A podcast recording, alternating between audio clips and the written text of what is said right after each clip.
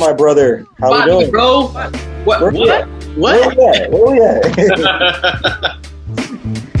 We're cap right here for all my Howard alumni. We Damn, out I, here, you know. I don't got my BTU gear on, but we good. represent out here. You already know what time it is.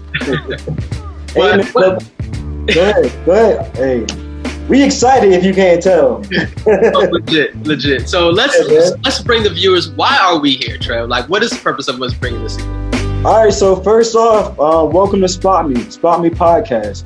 And what we're here to do, guys, is to deliver a podcast of information and and, and substance and content for those that are interested in and to become a personal trainer, or those that are just interested to know the ins and out of the fitness field. That's what we're here to do, man. That's what we're here, man. That's what we're here to do. We, Yeah, what we did is decided to gather questions from many of our friends, clients. We're both personal trainers. yeah. This this is really square one We become uh, a personal trainer getting into this field here. So here we go. All right, question that we have is what is the most legit cert out there, and what are more like schemes? The difference between legit and ones that are schemes is if it's accredited, right? The National Commission for Certifying Agencies, or short for NCCA, and they are the national body for certifying all different organizations, and more specific in the fitness and wellness community. Um, you want to look for those certifications. What I came up with is just something that you as a trainer should just focus more on. And um, on this first slide, you can see in this lime green box, we got the two that we really foc that we suggest you focusing on, which is the American College of Sports Medicine, which are short for ACSM, and the American Council on Exercise. Um, then the next list after that is just kind of obviously this is pretty much going in alphabetical order, but the next one after that would be the National Academy of Sports Medicine. Uh, that's another top one that we would suggest that you look at as well as you're pursuing your personal training degree or personal training certification. And then the next one out of this long list that we have here is the National Strength and Conditioning. Before you even really look into a certification, is figure out what you want to do. Like, are you somebody who wants to work with athletes, or are you somebody who wants to work with somebody uh, somebody who has gone through some sort of surgery or injury uh, prevention um, in a clinical setting, or do you just want to start your own business and train people of various ages all over the place? those all those lists are the ex- the training certifications that you want to focus in on, um, and the ones that are more like schemes are the ones that are not on there. Just plain and simple. If you are trying to work for a small studio gym and they offer a certification, ask them is the certification registered under the NCCA? And if not, then ask them if they can possibly sponsor you on one of those certifications because that's what's going to carry you over the edge into the actual industry of fitness.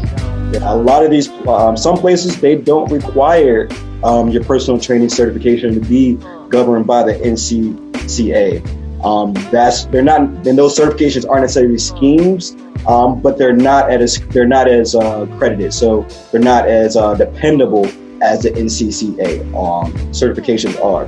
I mean, there's other gyms where you can get certified through that gym, and they're not credited by the NCCA. But with that gym, that's what they call for. So um, when you go into this, when you get into this field, just trying to figure out what you want to do. Like if you're going to work in the hospital, obviously you're going to need a certification that's governed by the NCCA. If you're going to like a small local commercial gym, that might not be called for. So, starting with the National Academy of Sports Medicine uh, and the American Council on Exercise, those are really the two top ones that we would suggest when it comes to just pure personal training. Uh, the clinical setting is more for the American College of Sports Medicine. They have a certification called the uh, Clinical Exercise Physiologist um, cert, where you actually have to, from what I understand, have to have either uh, pursuing a degree in college or have your degree to sit for that specific certification. That, if you're more interested in uh, sports training, we suggest the NSCA or the National Strength and Conditioning Association. Um, and once again, more specifically within there, um, within their category is the CSCS certification. I think that was uh that pretty much hits it on the head in regards to answering the first question, which was uh, distinguishing between a legit uh, certification and um, a scheme. So like just making sure that it's credited by the NCCA um, because they're the governing body um, in regards to the the professional um, health professional field. I would also suggest that you look into is how much do these cost, right? Like big, big. that's a it's a big, big. Looking at it as an investment. Like these are not inexpensive certifications. These are investments into you building your career going forward. So when you make the commitment or you make the decision that you want to get into this field, like you're making a commitment. And this is the type of commitment you're making in regards to um, money. Uh, so definitely put some thought behind it and um, start saving up, put yourself in position so you can become certified. On to the next question. What about internships or shadowing should I look into? Humble opinion are very important. They, they're very vital, and you making a decision and what direction you want to go. If we go back to the last question, trying to decide what, what you want to do, going to work with somebody or shadow behind somebody that's in that field or that has that certification already, that's going to help you in making your decision. So even before you make that financial investment into that certification, why not take a couple months to three months and shadow somebody, learn from somebody? Um, it's going to be beneficial for you going. The Collegiate Strength and Conditioning Coaches Association. So uh, this is just pretty much like the CSCS in that it allows you to work with athletes, but it's specific to NCAA, right? So if you're interested in working for colleges from D1 to, to D3 or whatever it might be, uh, that's the certification that you want to look at because mainly you have to do an internship for them. It's that's part of that credential. Some other benefits to uh, to uh, to interning and volunteering and shadowing just networking. Um, just getting to know people in the field because networking is very very important. Getting to know people so once you once you get your certification, now you have possibly you have connections. What's the next question? Sure. All right. So, what made you decide to go with your certification? I wanted to work with athletes in one way or another. After I got my certification, it hit me that I don't want to just work with athletes. Their athletes are very self motivated, but very you have to stay on top of them, and it, and it depends on the age group too. Like yeah. if they're like high school kids, like you might have to be on top of them a little bit more because instead of working out, they want to turn up in the weight room.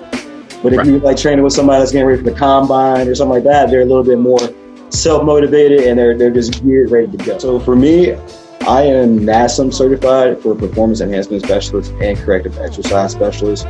Um, for me, I became a corrective exercise specialist just because that's the way I like to train myself. To be fair, um, I've had major surgeries before in my life, and coming back from that surgery, I took a whole new approach to, to training, like I'm like a kind of like um, a bigger picture look at it.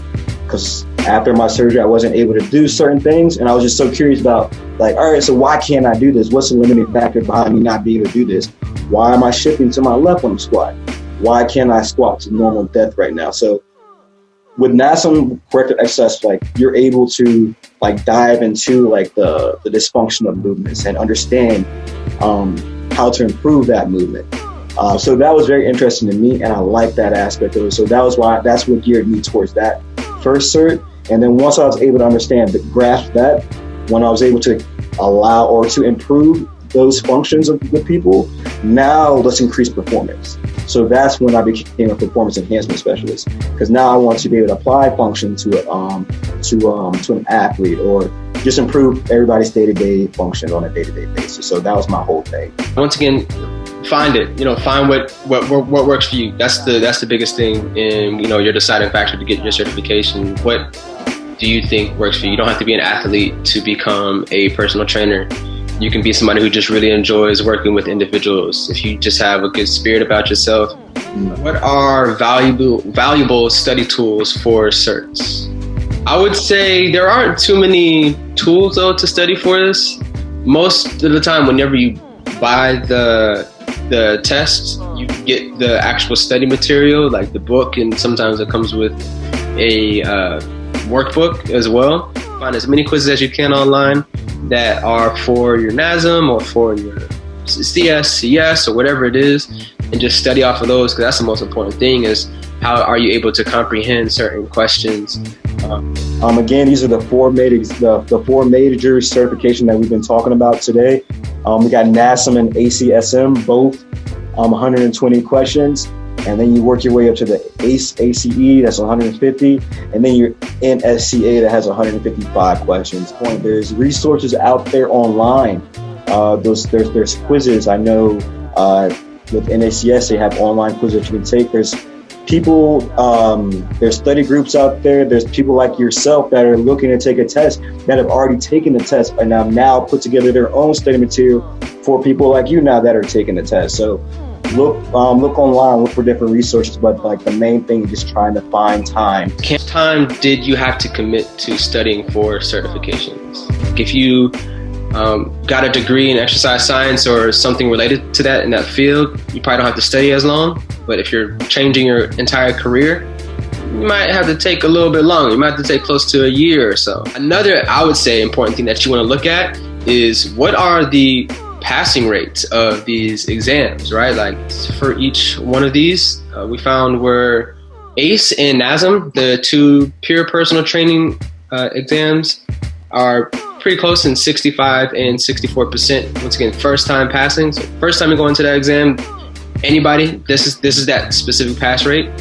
Uh, and for the NSCA, it's about 58%, and for the ACSM, it's 54%. So, as you can tell, ACSM was one of the harder ones out of the top four that we picked, and ACE is one of the easiest ones if you want to look at it like that. 65% is still pretty low, but um, you know, for it to be an exam that you are taking, like a proctored exam, I would say that's reasonable.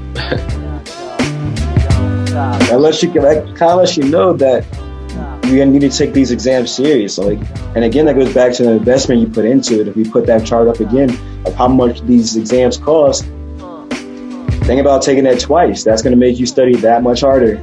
The pricing, yeah. NSCA at seven fifteen, ACSM, one of the cheapest ones, but ACSM is also one of the hardest ones to take. Mm. All right. Uh, you know, you look at the pass rate of Ace, but Ace is right in that mid range for pricing. So you know, all of these are definitely definitely things that we're going to look into, and even the actual amount of questions, right? So, how many questions are on the exam? There's more questions on the NSCA um, as compared to the other ones. The NASM has it, and NASM and ACSM both have the shortest. So it's very interesting how the ACSM has the shortest amount of questions, it's the cheapest, uh, but it has the lowest pass rate, first time pass rate. So all things that you want to consider when you are looking into this type of uh, questions for today. Yeah. Those, those are more questions. You know, if you have, uh, you know, any more questions about how to become a personal trainer, continue to let us know. And there's a lot, we got a lot in store for you guys. So just stick with us. Uh, we're very excited to bring this to you.